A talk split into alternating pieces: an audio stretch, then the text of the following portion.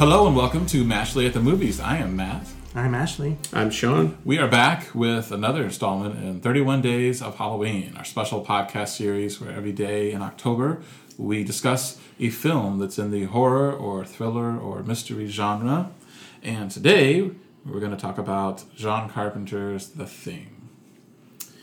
So a quick synopsis of The Thing is um, there is an American research station in Antarctica. Um, and they soon discover that uh, an alien life form is amongst them. And mm-hmm. the entirety of the movie is basically a kind of who's who, who's normal, who's not, who's alien, who's human.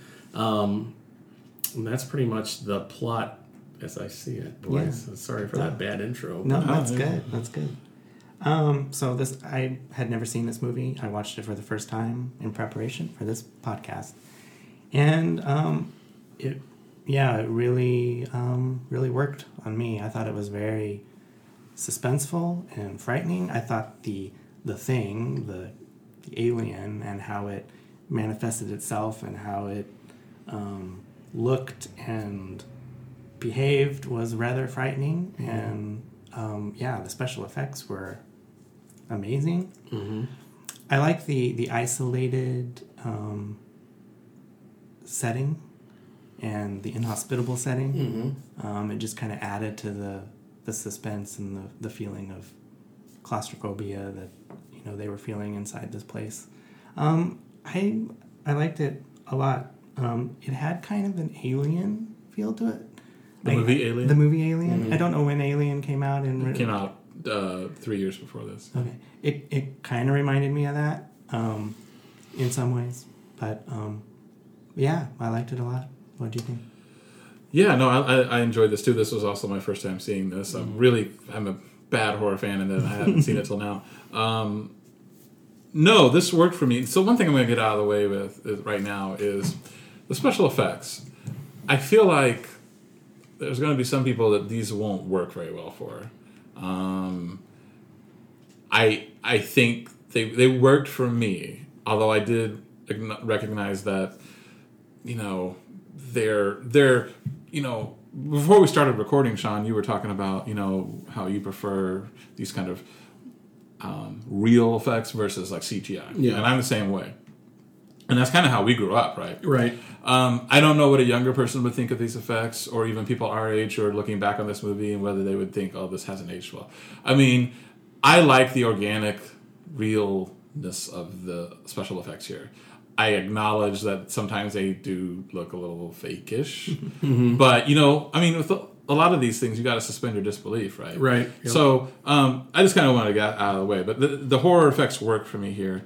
The horror element in general of like, you know, the kind of the plot as, as, as Sean described, I mean, you know, and Ashley was talking about the isolated setting. I mean, that really worked on me.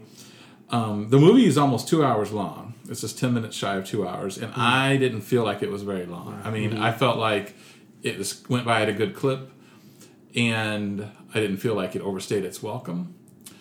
And, you know, it's just got, it's kind of a who's who of a lot of actors. I mean, you know, you got Kurt Russell and Wilford Brimley and Keith David, who's you know still working, and T K Carter, Richard Masseur. I mean, there's there's it's an all male cast. Mm-hmm. Um, that's interesting, but uh, no, I mean this this was solid.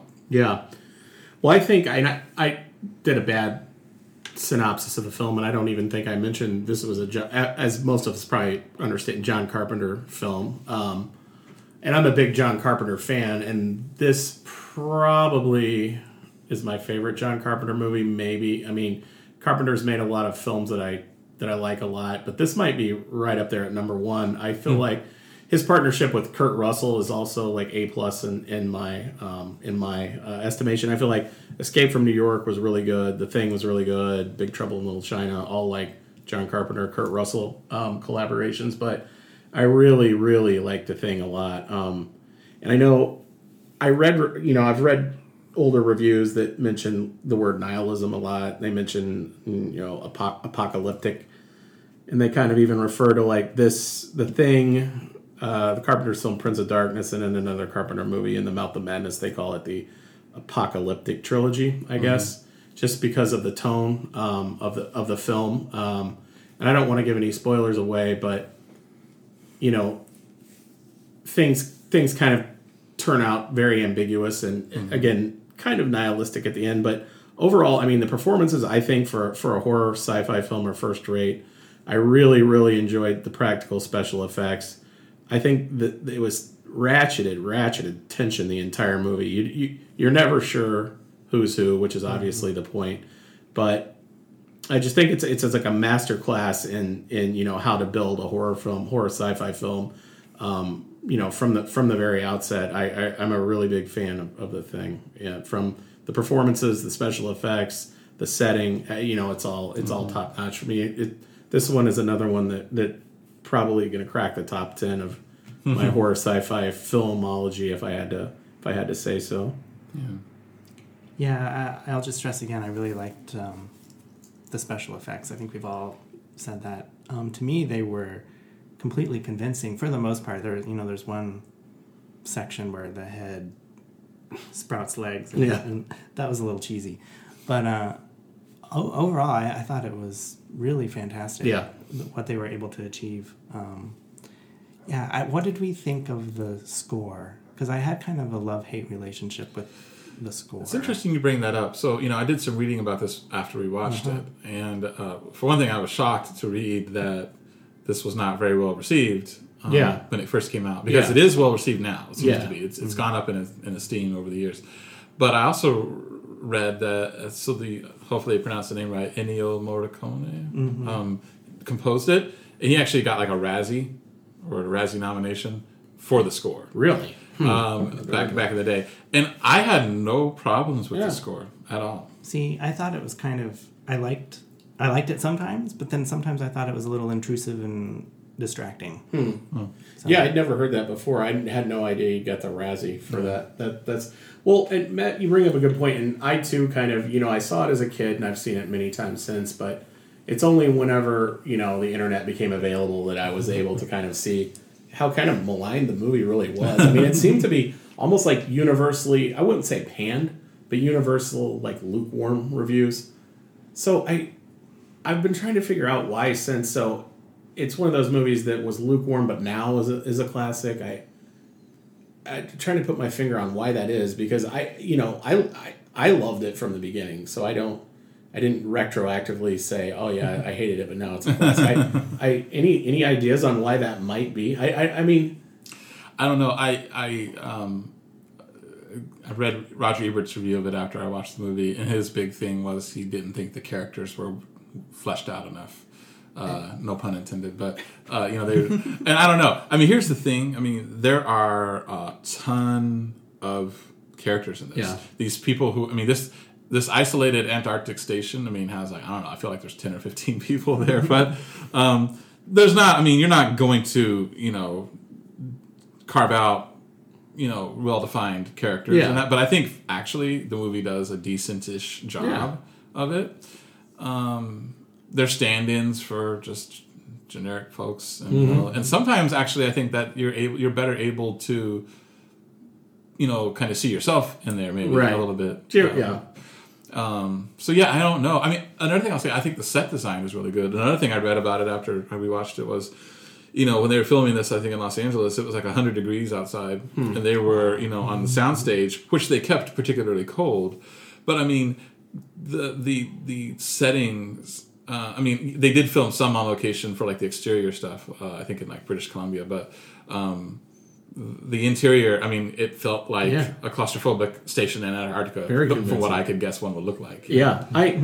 Well, it's funny because Carpenter, I, I know like throughout the year, it, it's like it, it, the the reception of it bothered him. Like I, mm-hmm. I've, I he mentions it all the time. He's like, uh, you know, the thing. You know, if it would have been a hit, I do. I now I do remember. E T had come out at the same time. I think that did. Yeah. I think that did affect like how this was received. E T is like the gentle, obviously the, the complete opposite of the of the uh, unidentified uh, life form that we meet in the thing. They're complete polar opposites. So I did read someone say that maybe that was why it got a cold reception. I, I don't know, but I, I know it's bothered Carpenter since, and I've I've always kind of struggled with it. I just I you know I I thought I thought the film was fantastic. So I. I, I one thing I did want to bring up too. Um, I don't want to give any spoilers up at the ending. Mm. Uh, I know that as a kid, like I, as a kid, I had my set thing with, all right, this is what happened, and this is, you know, what happened at the end. And I apparently there's been debate over the ending uh, between, for years and years. And mm-hmm. Carpenter's been asked to settle it. The screenwriter's been asked to settle it. Kurt Russell's been asked to settle it. Yeah, they filmed alternate. They filmed an alternate ending. I know I've seen. Oh, wow. But to me, I. I guess it's ambiguous, but like John Carpenter said, well, you decide. You're the viewer. You know, mm-hmm. does it have to be spelled out for you? But I always thought that was interesting, and I think the ending turned a lot of people off, actually. Hmm. There's a lot of people who do not like ambiguous endings. Yeah, exactly. I'm not one of those people. I like yeah. them a lot. Yeah. They keep you thinking about it. And I've thought about it, and it was settled with me. I thought, all right, here's how I, this is what I think, so. I am one of those people that doesn't yeah. like it. But I'm okay with this ending because... Here's again, trying not to give away too much, but you know, it's a almost forty-year-old movie. Yeah. But, you know, if is if you at least kind of wrap up some aspect yeah. of the plot, I'm okay if you leave another part kind of ambiguous. And I feel like this does that. I mean, this does, as far as we can tell, wrap up part of the, what's going on. Yeah. Mm-hmm. But then it does leave, you know, all the king kind of dangling out there.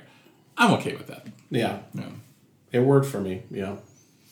So, Sean, what do you give this out to? I'm going to give it a ten. I hate to be the guy that always gives tens. I feel like I'm always giving tens, but yeah. this is pr- probably going to, like I said, crack my top ten horror sci-fi films of all time, I would say. seven point eight. um, I will give this an eight point five. Wow. So, our score is an eight point eight. And it's on the tomato meter. Now, I don't know where these reviews are coming from, but it's on the tomato meter with an eighty-four percent certified mm-hmm. fresh. Nice. And uh, audience scores ninety-two percent. So, yeah. Cool. Thanks for listening. Thank you. Thank you.